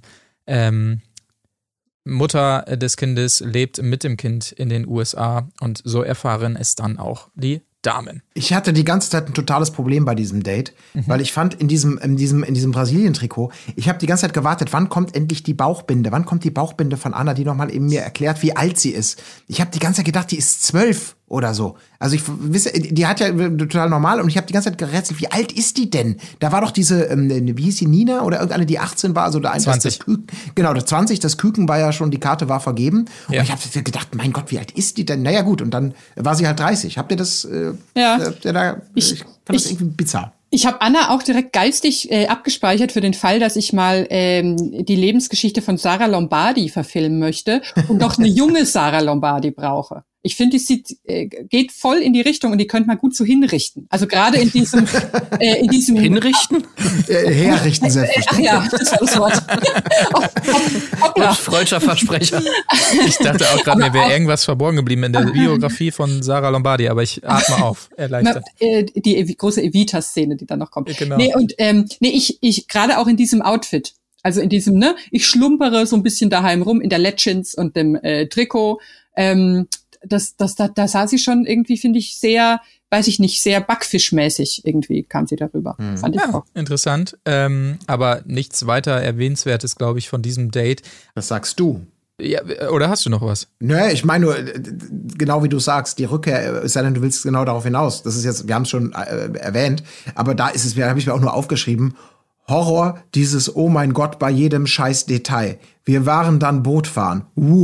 Das war sozusagen meine geistige Notiz, weil in dem Zurückkehren in die Villa und dem minutiös Bericht erstatten, was da passiert ist, da habe ich wirklich gedacht, ey Leute, das ist doch Realsatire, was ihr da jetzt schon macht. So unfassbar begeistert, jedes Kackdetail da von der versammelten Villenbewohnerinnenschaft damit mit Begeisterung aufgenommen wurde. Also es war ganz schlimm. Also es war vorher auch schon schlimm, aber da war es so schlimm, dass ich es mir jetzt direkt nochmal angucken würde, um mich nochmal zu bestätigen, dass es wirklich der Höhepunkt der Schlimmheit war.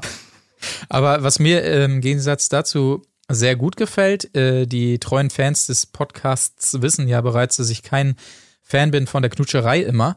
Und das ist mir aufgefallen, dass hier immer nur umarmt wird, auch bei diesen Gruppendates und so weiter. Mhm. Vielleicht hat es Corona-Gründe, das macht allerdings auch nicht so richtig Sinn eigentlich, aber es wird immer nur umarmt. Das wiederum gefällt mir ganz gut. Kleine Randnotiz. Ja, einmal gab es Küsschen, jetzt bei dem Part, auf den wir jetzt ja wahrscheinlich auch zu sprechen kommen, die das Ankommen der restlichen oder zumindest einem Teil der restlichen Kandidatinnen, die ja noch ein bisschen in der Corona-Quarantäne bleiben mussten. Und da konnte er sich einmal dem Küsschen nicht entziehen. Ich habe aber auch gemerkt, dass er schon eigentlich umarmen wollte und dann aber hat sie so seine beiden Hände genommen und dann ging es einfach nicht mehr. Dann musste man tatsächlich die Küsschen machen. Ja, ja, um sie kurz zu nennen, es sind Denise, 24 Jahre alt, aus Braunschweig, Flugbegleiterin. Und zum anderen Linda, 25, aus Hanau. Zitat, immer Kopf hoch, sonst fällt die Krone runter. Und ja, die Gute kam doch einigermaßen selbstverliebt und ziemlich dievenhaft rüber, hat auch gesagt, direkt als die restlichen Damen kamen, oh mein Gott, jetzt kommen die alle, überhaupt keinen Bock auf dieses Fake-High. Hi! Das hat mir wiederum sehr gut gefallen. Ja. Wie nach Drehbuch, herrlich. Ich fand toll bei der Ankunft der beiden, als der Bachelor sich, weil man muss ja auch sagen, er drückt sich deutlich gewählter und in komplexeren Sätzen aus als der Durchschnittsbachelor, finde ich. Und als er dann sagte, tut mir so leid, dass ihr in der Schutzzeit wart. Ja. Und ich habe das Wort Schutzzeit, das kenne ich vielleicht, wenn die Rehe gerade nicht geschossen werden dürfen oder so. Aber ich habe das noch nie gehört im Corona-Kontext oder im Quarantäne-Kontext oder so. Ist das ein gängiges Wort, das mir bisher entgangen war? Die Schutzzeit? Ist das nicht das, wenn man seinen Führerschein irgendwie neu hat? Und dann irgendwie 2 Jahre lang oder so? Das ist die Probezeit. Ach so, Probezeit. Ja. Nee, habe ich auch noch nie gehört. Nee, habe ich vorher auch noch nie gehört. Nee, kann ich nicht sagen. Fand es klang wie ein Album von, weiß ich nicht, Christina Bach oder so, Schutzzeit. Also so irgendwie war das so was ganz Gewähltes, das so versucht, den negativen oder den Begriff der Quarantäne, der ja schon überdrüssig ist, zu ersetzen. Das fand ich sehr Bürgermeistersohn-mäßig. Ja, das stimmt schon. Das hatte so dieses, wir können nicht sagen, ihr werdet alle gefeuert. Wir müssen sagen, ihr habt ab sofort viel mehr Freizeit. Ja. Umorientierung. Ja, genau. Ja, stimmt, fand ich auch. Was mich auch gewundert hat, war, wie diese Königin Linda, wie ich sie mir hier aufgeschrieben habe, wie die ein Sektglas hält. Also, das war wirklich ganz unheilig, wie sie dieses Sektglas hält. So unten also weder am Stiel noch oben am Glas, sondern unten wie heißt das? Die Stehfläche. Die Stehfläche, Fuß. Die Schutzfläche. Fuß, sehr gut. Den Fuß des Glases hat sie so umklammert und im Prinzip das ganze Glas thronte so auf ihrer Hand. Also wer trinkt denn so Sekt? Ja, Linda. Bin ich nicht klargekommen drauf. Ja, ich fand's auch sehr schön, wie sie sich gleich so in der Gruppe so ein bisschen vorgestellt hat, als es darum ging, was ja wirklich sehr extrem war, wieder bei dieser Nacht der Rosen, das Gecrashe. Kann ich noch mal ganz kurz, ja, dann will ich aber noch mal eben, Entschuldige, kann ich noch mal ganz kurz, ich wollte noch mal wegen meinem Alter kurz mit dir sprechen, ja, kann ich dann als nächstes, alles klar? Und Linda hat gleich mal ihr Revier markiert und sagte, ich glaube, ziemlich wortwörtlich, also ich habe jetzt aber gleich noch mal Zeit mit ihm, ne? Wenn einer crasht, dann boxe ich euch. Wo ich dachte, okay, alles klar, herzlich willkommen, ich bin die Neue. So kann man es natürlich auch machen, klar. Was mich immer wundert ist, warum... Also ich weiß gar nicht mehr, welcher Bachelor es war. Bei einem Bachelor ist es mir mal aufgefallen, der hat es tatsächlich mal gemacht. Aber eigentlich wird es selten sozusagen mal irgendwie gemacht, dass der Bachelor mal sagt, hey, warte mal noch kurz 2 Minuten oder so. Oder halt, der ist immer so völlig willenlos. Die Frauen kommen halt dann an und sagen, ey, ich würde jetzt hier gerne mal abklopfen. Und in den seltensten Fällen sagt mal derjenige, auch selbst sei es die Bachelorette, sagt er mal, ja, okay, ich komme gleich oder warte mal noch kurz. Nee, wir haben erst angefangen zu reden. So, sondern das liegt dann immer an dem Kandidat beziehungsweise an der Kandidatin, das zu sagen. So, nee, warte mal noch kurz oder so. Sondern da kann man doch einfach mal auf Höflichkeit irgendwie sagen, wenn es jetzt so ein Fall war wie da jetzt bei der Folge, dass die gerade erst angefangen haben zu quatschen, kann man doch mal sagen, nee, warte mal kurz, wir wollen noch ein bisschen weiterreden, oder nicht? Ja, aber ist natürlich eine gewisse Gefahr verbunden damit auch, ne? Weil das möglicherweise, das wissen wir ja, die gehen ja teilweise, so wenn Menschen extrem nervös sind und dann all ihren Mut zusammennehmen und dann sagen, ich crashe jetzt hier und dürfte ich vielleicht mal und dann abgewiesen werden und dann vielleicht auch leicht im Tonfall so ein bisschen, vielleicht wartest du bitte noch 2 Minuten. So würde man das halt doch nicht. Er sagt ja, ich komm gleich zu dir.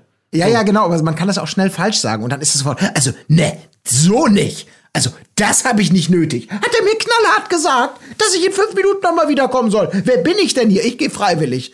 So, also, Aber das wäre natürlich sehr unterhaltsam. Aber du hast natürlich grundsätzlich vollkommen recht, dass man da nicht mal ein bisschen mehr sagt, du, ist gerade schlecht, wir haben jetzt einen Satz geredet, aber das Problem da ist bei mir sowieso immer, du hast ja ganz selten ein authentisches Gefühl oder einen authentischen Eindruck davon, wie viel wurde denn da jetzt tatsächlich geredet? Ja, ja. Und wie schnell ging es denn? Also hier waren teilweise, glaube ich, so ein paar Sachen, die kannst du nicht schlecht schneiden. Da ging es dann wirklich so zack, zack, zack, zack.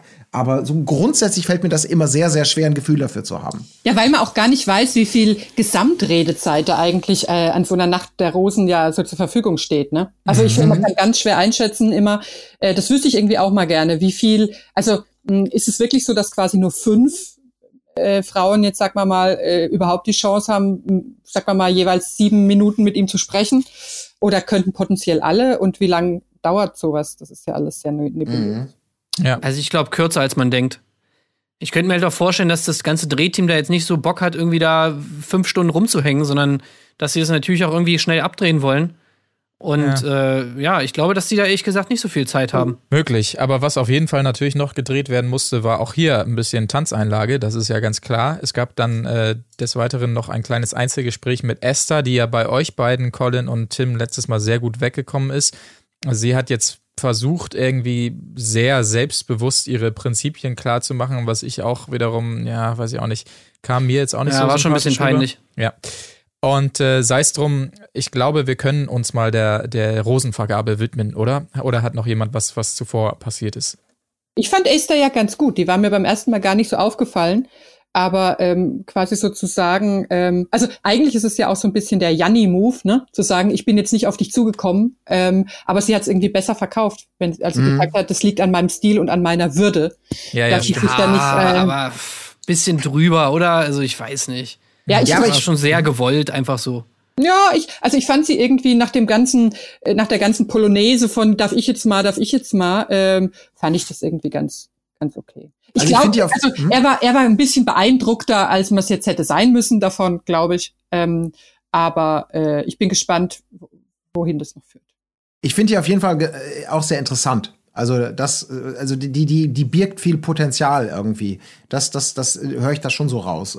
Weil ich finde auch, die sieht so aus wie so ein, ich sag jetzt mal überspitzt, wie so ein graues Ostblock-Mäuschen irgendwie und ist dann plötzlich so straight und direkt so ein bisschen so, das war für mich so ein dieses Gespräch hatte so manchmal so Anmutungen von American Pie irgendwie, der rothaarigen Flötistin, die dann plötzlich so ganz anders ist, als man vielleicht vorher gedacht hat und das ist dann so wie so ein Twist. Aber das ist noch nicht zu Ende gedacht. Die Karte spielt sie halt auch interessiert. Das macht sie doch auch extra irgendwie. Also ich weiß nicht, ich nehme mir das irgendwie null ab.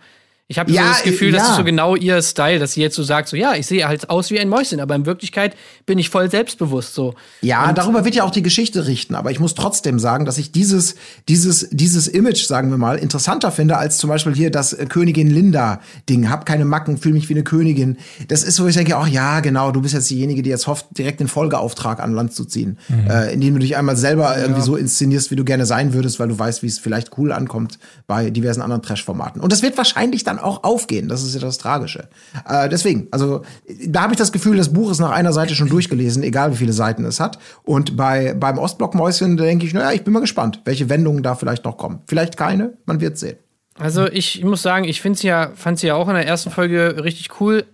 Hier hat sie bei mir eher so ein bisschen verloren. Ich habe auch dieses Argument nicht verstanden, dass sie sagt, auf der einen Seite stellt sie sich da als mega selbstbewusst, auf der anderen Seite geht sie dann aber nicht zu ihm hin, was für mich irgendwie so das Gegenteil ist von selbstbewusst. Also, wenn ich die ganze Zeit nur rumsitze und warte, dass irgendjemand auf mich zukommt, was ist daran selbstbewusst? Das ist halt, weiß nicht, irgendwie kam mir das eher vor wie so eine Ausrede. Ich würde hier vielleicht gerade mal ganz kurz Beate von Schwiegertochter gesucht zitieren, die dann sagen würde, so eine bin ich nicht. Also so eine bin ich aber nicht. Und ich glaube, das ist dann vielleicht kannst du es dir aber auch sehr leicht machen. Ja, das stimmt. Esther ist natürlich, um das zu sagen, souverän weitergekommen. Sie wird wahrscheinlich auch noch 2-3 Runden generell weiterkommen, weil sie einfach ein zu aufwendiges Geschenk mitgebracht hat in der ersten Runde, nämlich dieses mega gut gemalte Bild. Wahrscheinlich muss er das leider im Kopf behalten und sie dann allein deshalb schon ein bisschen weiterlassen.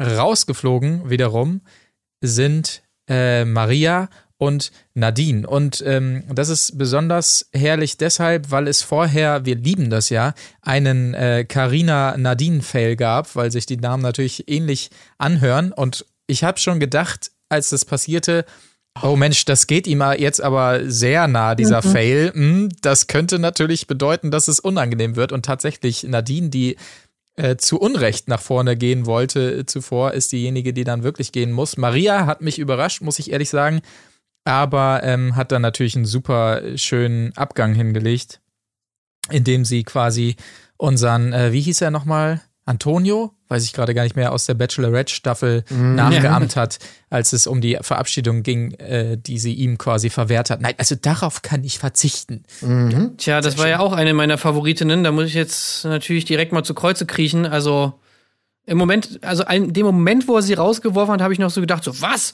Wie kannst du es tun? Das war doch meine Favoritin. Und danach habe ich so gedacht, oh, okay, gut, dann das wusstest du anscheinend mehr als ich. Ja. Nach dem Move, naja. Ich finde es trotzdem schade. Ich wundere mich auch ein bisschen, weil ich dachte, dass sie mindestens noch mal einen Auftritt hatte mit ihrer Namensschmeckerei. Mhm. Das war doch sie mit der Namensschmeckerei. Ja, ja, genau. Ja, ja. Ach ja. Wo ich so dachte, das wird doch bestimmt noch mal, dieser lahme Esel wird doch bestimmt noch mal zu Schanden geritten, bis er nicht mehr kann. Und das wird doch bestimmt noch mal ausgepackt mit für einige Anzüglichkeiten, aber nein. Ja. Und weißt du was? Nico schmeckt nach Käse! Nein! Das hat sie nicht gesagt. Das wäre toll gewesen, wenn sie das zum Abschied ihm entgegengeschmettert hätte. Ich habe gelogen. Du schmeckst gar nicht nach Kiwi, du schmeckst nach Käse. Ja, stimmt. Wenn sie so nach vorne, so statt der Jelis-Ohrfeige, wenn sie ihm das so ins Ohr geflüstert hätte. Ach ja, schade. Aber er wäre auch so, ich hätte ihn so richtig zerrüttet, so, weißt du, er wäre sofort zum Tränen ausgebrochen. Und das war das eine, was man zu ihm sagen kann, was ihn so komplett fertig macht, einfach. Du kannst nicht sagen, dass ich nach Käse schmecke, das ist wirklich nicht fair. Nein, ich muss das jetzt hier abbrechen. Oh Gott. Nora, dreh noch mal das Rad und frag mich noch mal, wann ich zuletzt geweint habe. Werbung. Werbung. Werbung. Leute, ihr kennt das Problem. Im Januar werden wir verwöhnt mit so viel gutem Trash-TV. Ihr könnt hier alles nachhören, ihr könnt euch das angucken zu Hause auf dem Sofa. Und da fällt es natürlich schwerer, mal rauszugehen, sich sportlich zu betätigen, den inneren Schweinehund zu überwinden. Aber unsere mittlerweile alten Freunde von der Techniker Krankenkasse haben sich da was überlegt. TK-Fit ist das Stichwort, denn da gibt es jetzt die TK-Fit Challenges und die bringen euch dazu, wieder mehr Bewegung in den Alltag zu integrieren. Genau, was macht man da? Da kann man im Prinzip Challenges abschließen und dafür Bonuspunkte bekommen. Also mal ein Beispiel, eine von den Challenges ist es, in 10 von 12 Wochen mindestens 60.000 Schritte zu gehen, was ja eigentlich easy ist, weil man soll ja sowieso jeden Tag 10.000 Schritte gehen, wie ihr alle wisst. Und wenn ihr das dann schafft, kriegt ihr 500 Punkte im TK-Bonusprogramm und könnt die dann einsetzen für bestimmte Extraleistungen, wie zum Beispiel beim Zahnarzt, Zahnreinigung, Zahnersatz oder Zahnkronen oder was man da eben so kriegt. Ja, und wenn es dann mit der Motivation mal nicht so richtig klappt, dann kriegt ihr noch eine Personal Trainerin an die Seite. Und zwar Inga-Lena Schönburg-Heuk, die ist waschechte Sportwissenschaftlerin. Und ja, und die erklärt euch in 12 Videolektionen in der TK-App Schritt für Schritt, warum Laufen so gesund ist, worauf ihr dabei achten solltet und so weiter und so fort. Also diese App, die müsst ihr haben, wenn ihr TK-Fit nutzen wollt, und das könnt ihr, sobald ihr 18 seid, die kostet nämlich auch nichts. Und wenn ihr ein iPhone habt oder ein Handy mit Android, dann ist das gar kein Problem. Alle weiteren Infos und alles, was wir gerade gesagt haben, das gibt's natürlich auch nochmal zum Nachlesen bei uns in den Shownotes. Werbung Ende. Ende. Ende. Sehr gut. Aber ich würde sagen, damit können wir quasi die Bachelor-Folge beschließen. Es gab ja noch einen Ausblick, der ein bisschen verheißungsvoll war. Der Bachelor wiederum ganz lässig im Hoodie bei der Mädelsvilla und da gab es wohl ein bisschen Stress mit ihm und Mimi, glaube ich. Schauen wir mal, was daraus wird. Wir sind gespannt in jedem Fall. Wenn niemand mehr was dazu hat, lasst uns noch ganz kurz einen Blick werfen auf die neue Folge der Couple Challenge. Ich horche mal, ob es Widerspruch gibt. Sehr gerne. Nein. Okay, alles klar. Couple Challenge, das können wir ein bisschen gröber umreißen. Wir sind natürlich eingestartet in den Cliffhanger der letzten Folge der Exit Challenge. Wir erinnern uns, Davide und Siria auf der einen Seite und Domenic und Martin auf der anderen Seite standen schon an der Schranke. Es ging nur noch darum, wer den Plastikbuzzer zuerst erreicht. Und es war, wie ich es befürchtet habe, Davide. Und somit mussten Martin und Domenic gehen. Und mein persönliches Lieblingscouple, was sich da auch wieder bewahrheitet hat, weil sie einfach einen wahnsinnig emotionalen Abschied hatten, der aber sehr authentisch rüberkam, weil sie, glaube ich, wirklich einfach Spaß hatten an der Nummer und traurig waren, dass sie gehen mussten. Ja. Mhm. Ey, und mal ganz ehrlich, ja, Also dieses Ding mit den Schranken, das ist doch Quatsch, oder? Dass die gleichzeitig hochgingen, das kann doch nie im Leben. Wie hoch ist bitte die Wahrscheinlichkeit, dass bei so wie das uns verkauft wird, wie das abläuft, nämlich dass einfach an die Zeit, wo sie dann sozusagen fertig sind, die ja komplett random ist, einfach dann sozusagen pro Brief 1 Minute dran gehängt wird. Wie wahrscheinlich ist es bitte, dass die genau 1 Minute auf die Millisekunde genau langsamer waren als Davide und Siria? Das ist doch kompletter Bullshit. Ja, so ist das halt. Aber das finde ich jetzt auch gar nicht so dramatisch, muss ich ganz ehrlich sagen. Und ich bin ehrlich gesagt auch sehr zufrieden, dass es so ausgegangen ist, weil natürlich für die Gesamtdynamik, ja, um nochmal die Trennung zu machen, Moral-Colin und Gerechtigkeitsfimmel-Colin, der sagt natürlich, Martin und Domenic hätten es verdient. Unterhaltungs-Colin und Teufelchen-Colin sagt, na gut, Davide und Siria sind aber auch die beiden, die natürlich für deutlich mehr Unterhaltung hoffentlich noch bürgen, was den weiteren Verlauf angeht. Aber ich würde gerne einmal hier die Frage an Anja spielen, denn wir haben ja leider nicht das Glück, dich jede Woche bei uns zu Gast zu haben und reden ja bereits seit einigen Folgen über die Couple Challenge. Du verfolgst die auch. Wie ist denn so bisher dein Urteil? Ist ja ein TV-Now-Produkt sozusagen, gar nicht im Free-TV empfangbar. Gute Entscheidung, schlechte Entscheidung, ja. Also ich muss sagen, ich fand es am Anfang besser. Für mich hat es so ein bisschen abgebaut. Ich war am Anfang, die ersten 2, 3 Folgen, war ich sehr begeistert davon. Fand ich richtig toll. Ich weiß nicht, ob es daran lag, dass vielleicht die falschen oder dass vielleicht andere Paare noch lieber hätten bleiben sollen. Also ich hasse ja seit Jahren mit großer Leidenschaft hier KS-Freak. Ja, zu Recht. Und da wäre noch viel drin gewesen, glaube ich. Und irgendwie war es mir dann so ein bisschen, da dachte ich dann schon, ich weiß jetzt schon, wie jeder reagiert in jeder Situation so ein bisschen.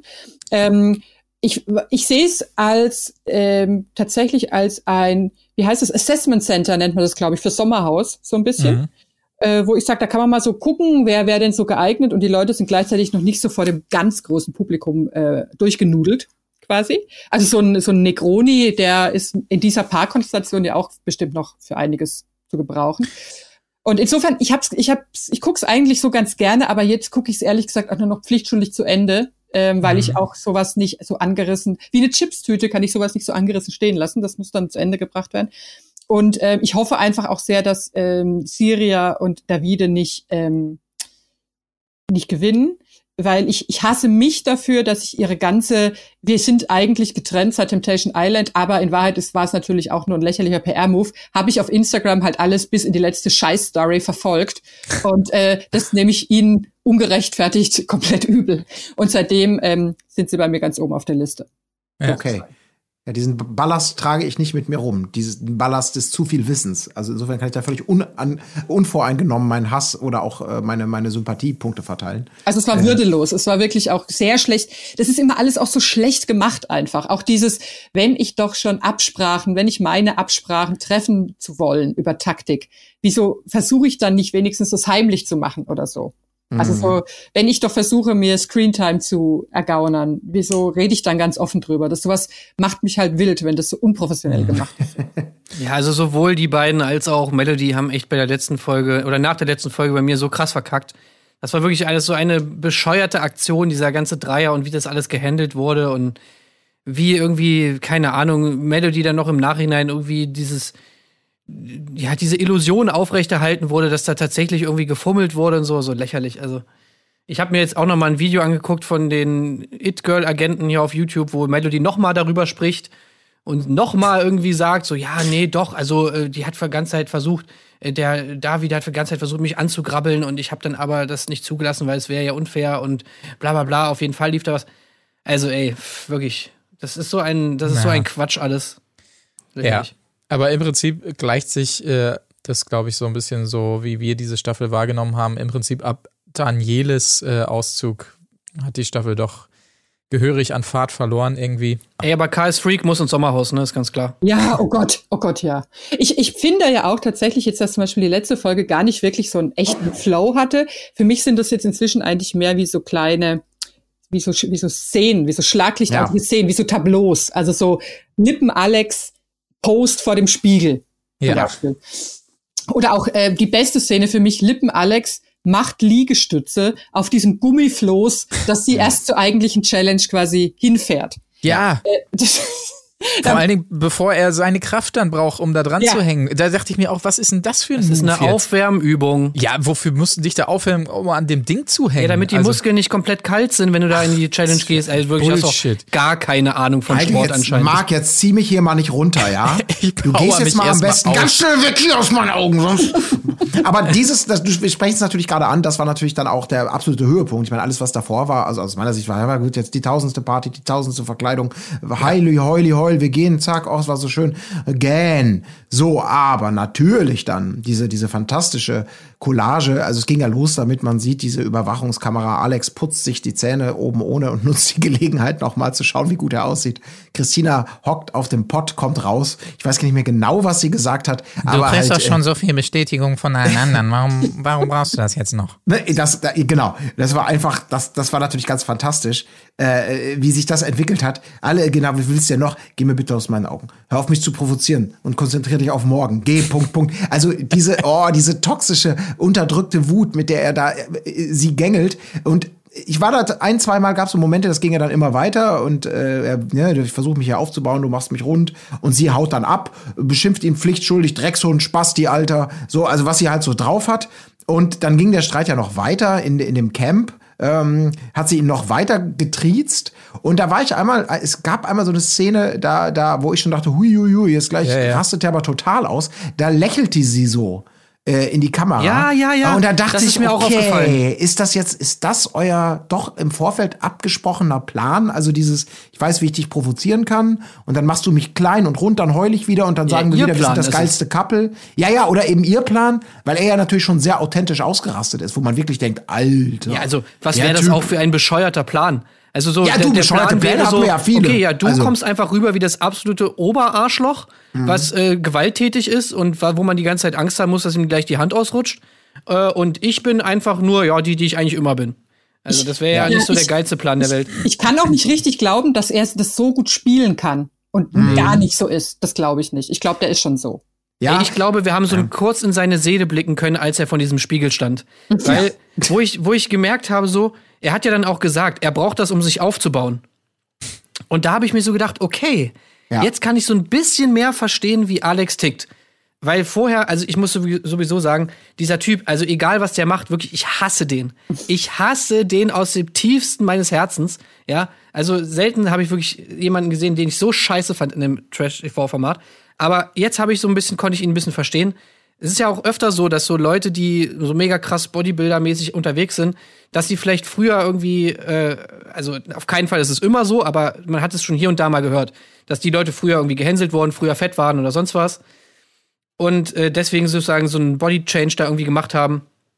Und dass er vielleicht diese Komplexe noch so in sich drin hat und sich das deswegen immer mal voll kurz vor den Spiegel stellen muss und sich wieder sagen muss, nein, du bist nicht mehr dieses kleine fette Kind.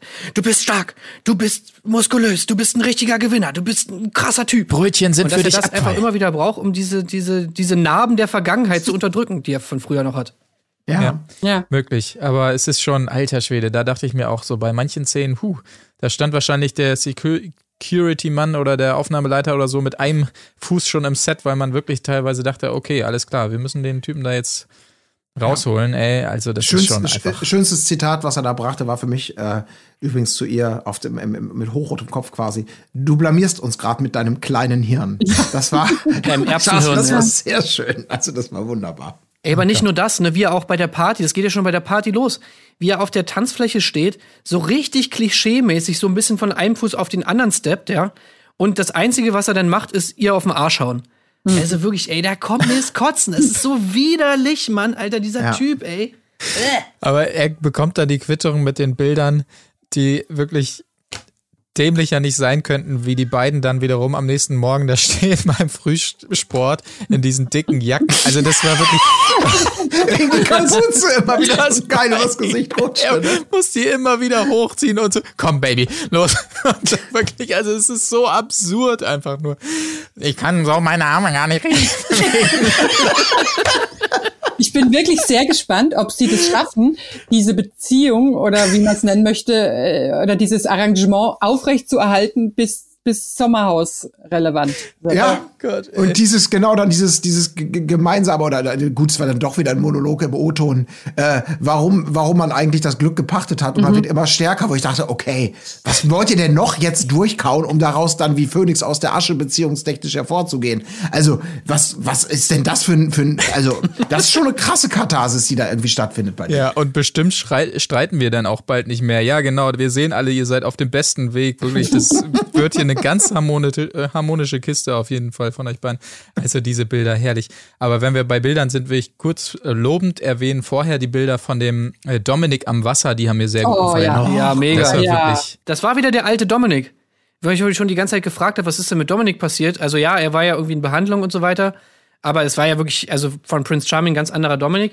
Und wo er da am Wasser saß und auch dann, als sie rausgeflogen sind und er wieder so völlig aufgelöst irgendwie da, die jetzt absolute Tränenmeer da irgendwie losgelassen hat, das war wieder so der Domenic, wie man ihn kennt von Prince Charming. Kam ja, er hatte auch wieder diesen Move, ne? Er hat Martin auch so an sich gerafft, wie er immer hier Nikolas sich gerafft hat. Ne? So dieses vollkommen Übermannte von seinen Emotionen.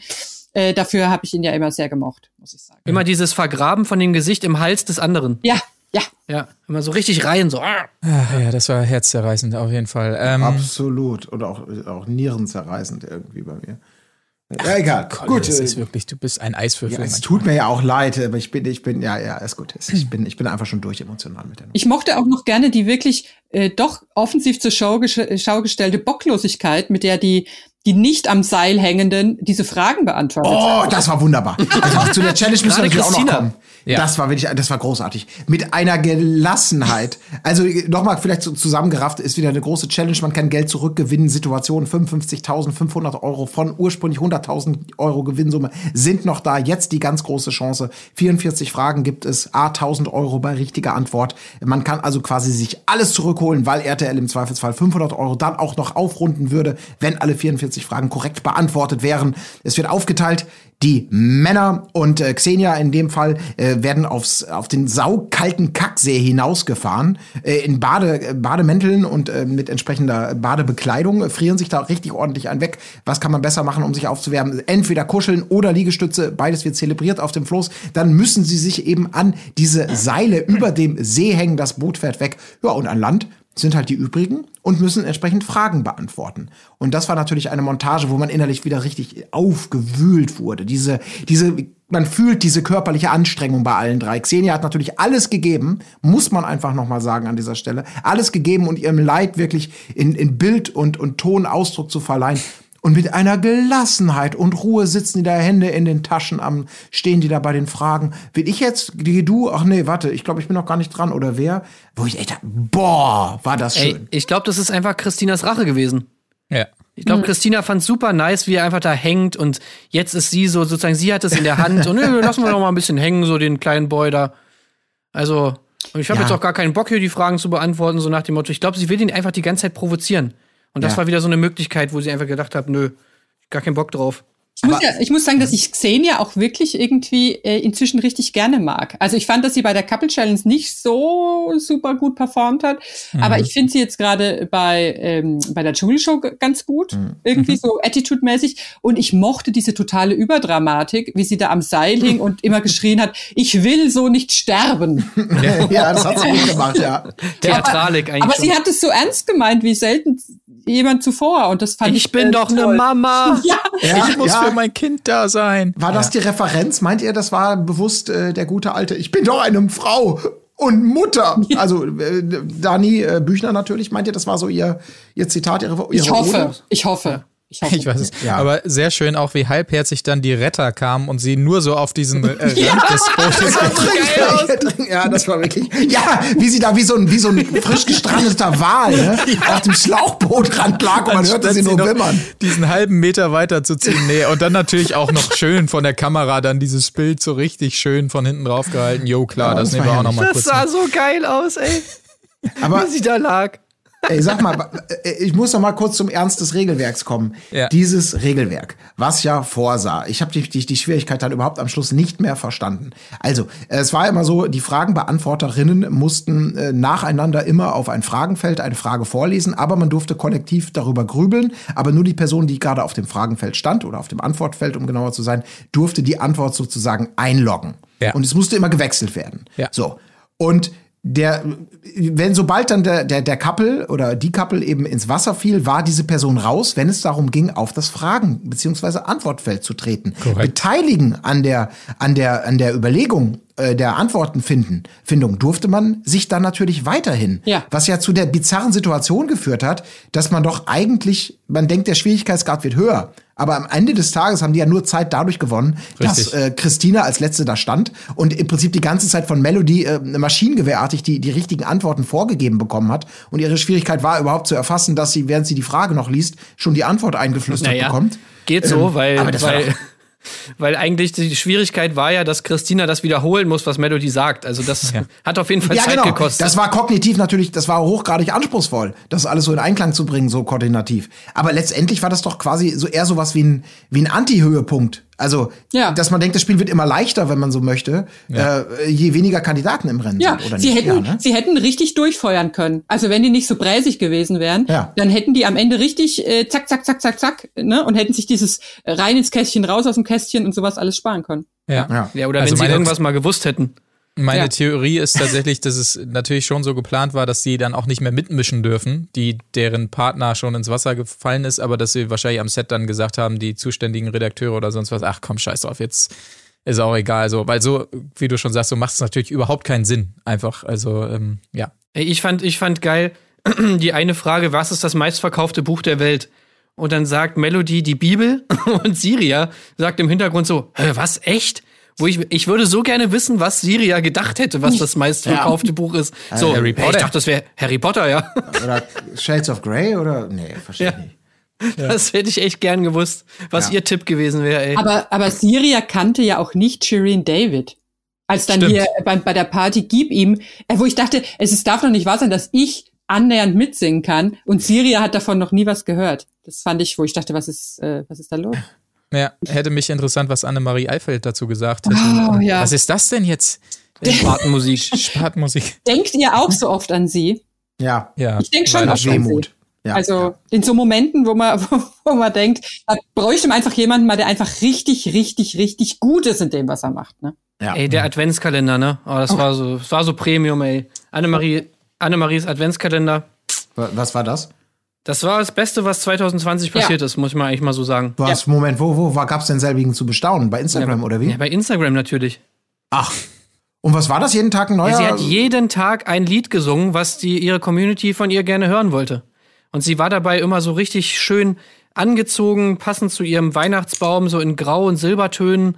Und saß dann so auf dem Boden mit so Flauschsocken und diesem Kuschelpulli. Und so einem Sternchenfilter irgendwie so vor dem Weihnachtsbaum und mit so ein paar Geschenken drunter und hat dann immer so schön diesen Weihnachtssong geträllert. So. Oh. Stille Nacht, heilige Nacht. Wo Dieter Bohlen natürlich direkt gesagt hat, oh, das ist so schön, wie viel Gefühl du da reingelegt hast.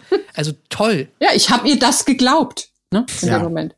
Ja, auf jeden Fall. Er war wirklich Premium. Saß Tim Tonic denn weinend daneben? Oder wahrscheinlich hat er aus dem Hintergrund die Boombox bedient? Ja, der kam dann so rein als Weihnachtsmann. So, ho, ho, ho, ho, ho, ho, ho, Kinder. Nee, leider nicht, aber... Ja. Was hast du denn für eine Ratte? Ach ja, herrlich. Naja, wir werden noch oft daran zurückdenken. Habt ihr übrigens mitbekommen, dass völlig folgerichtig natürlich die Staffel Sommerhaus, die vorletzte, komplett entfernt wurde von TV Now wegen des Wendlers, der darin zu sehen ist? Ach nein. Doch, tatsächlich. Ach, ich hab gelöscht. Ach, das ist so ärgerlich, weil ich wollte tatsächlich neulich mir nochmal die Larissa Dschungelcamp-Staffel reinziehen, die ist ja auch weg. Mhm. Tatsächlich deswegen. Ja. Na, da haben wir schon öfter hier drüber geredet, dass das sehr, sehr, sehr schade ist. Ja. Was der alles mit sich zieht, ne? Das ist das Schlimme. Also da jetzt auch uns das Vergnügen noch zu nehmen. Also das. Aber Anja, hast du da nicht Kontakte zu RTL? Ich muss da vielleicht mal irgendwie Geschütze auffahren. Also wenn du selbst hier zur Presse-Dingsda-Bumster eingeladen wirst und aber sonst irgendwas, ich meine. Hier, Ja, das ist ProSieben, aber du wirst ja bestimmt auch in anderen Kreisen dann verkehren. Davon gehe ich auch aus. Ja, ja. Ja, eigentlich nicht.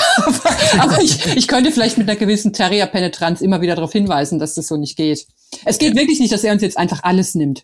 Ja, so medialen Druck aufbauen. So hat er doch gewonnen. Wollt ihr das? Ja, genau. Du kannst einfach immer in den Kolumnen einfach immer darauf hinweisen, dass einfach RTL diesen Druck, diesen medialen Druck irgendwann nicht mehr aushält und dann wirklich einfach kuschen muss. So sicher. Ja, das ist so wie Trumps Twitter-Vermächtnis irgendwie. Das muss man ja auch irgendwie bewahren, das stimmt schon. Naja gut, um noch ganz kurz das Kapitel Couple Challenge abzuschließen, der Form halber. Wir starten also nächste Woche ins Finale, die letzte Folge steht an. Wir wissen noch nicht, wie diese spannende Challenge ausgeht, in der wir uns gerade befinden. Alex hing noch, deutete aber an, auch bald zu fallen. Mein Gott, dramatisch und auch...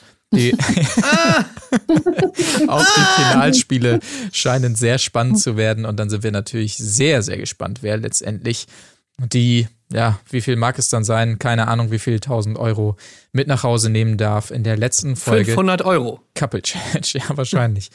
In diesem Sinne würde ich sagen, wenn niemand mehr was hat, sage ich vielen, vielen Dank, Anja, dass du mal wieder bei uns warst. Auf jeden Fall. Sehr gerne. Und alle anderen hören wir wieder schon morgen, weil wir ja uns immer noch in unserer persönlichen Dschungelprüfung befinden, täglich zu berichten über die große Dschungelshow. Das also, wie gesagt, morgen gegen Mittag wieder die nächste Folge. Darf ich noch fragen, wer euer Favorit ist? Oh, sehr gerne. Ja, Bea Fiedler war natürlich unser Favorit, unsere Favoritin. Ja. Die ist jetzt raus. Aber jetzt von den... Und zwar wegen Marc. Marc ist schuld. Ja, das stimmt. Ja. Aber ist eine andere Geschichte. Das ist ziemlich schwer, finde ich. Von den dreien meinst du jetzt, die noch im Rennen sind? Nee, von allen. Also wenn jetzt dann ab morgen Halbfinale losgeht. Boah, das ist schwer. Ich finde es nämlich auch richtig schwer, muss ich sagen. Ja. Also ich fände es leichter, sich Konstellationen zu wünschen. Zu sagen, man möchte unbedingt diese drei. Also jetzt nicht so, wie sie sortiert waren als Trio. Sondern man könnte sich vorstellen, dass wenn die drei aufeinanderstoßen, dass es dann nochmal richtig scheppert. Aber so als Einzelfiguren finde ich es... Ich kann mich nicht festlegen, muss ich gestehen. Ich auch nicht. Das ist alles schon so fern auch wieder zu diesem Zeitpunkt bei mir. Ja. Man hat auch gar keine Motivation mehr, ne? Das ist so die ganze Euphorie ist so aus dem Körper gesaugt worden irgendwie von diesem Format. Das ist einem so egal alles irgendwie mittlerweile und so. Ja. Bea Fiedler war der einzige Lichtblick, wo man so gesagt hat, okay, ich bin wieder dabei, und dann wurde einem das auch wieder entrissen und spätestens da ist mein Herz einfach zersprungen in 1000 Scherben. Ja. Mein Trash-Herz.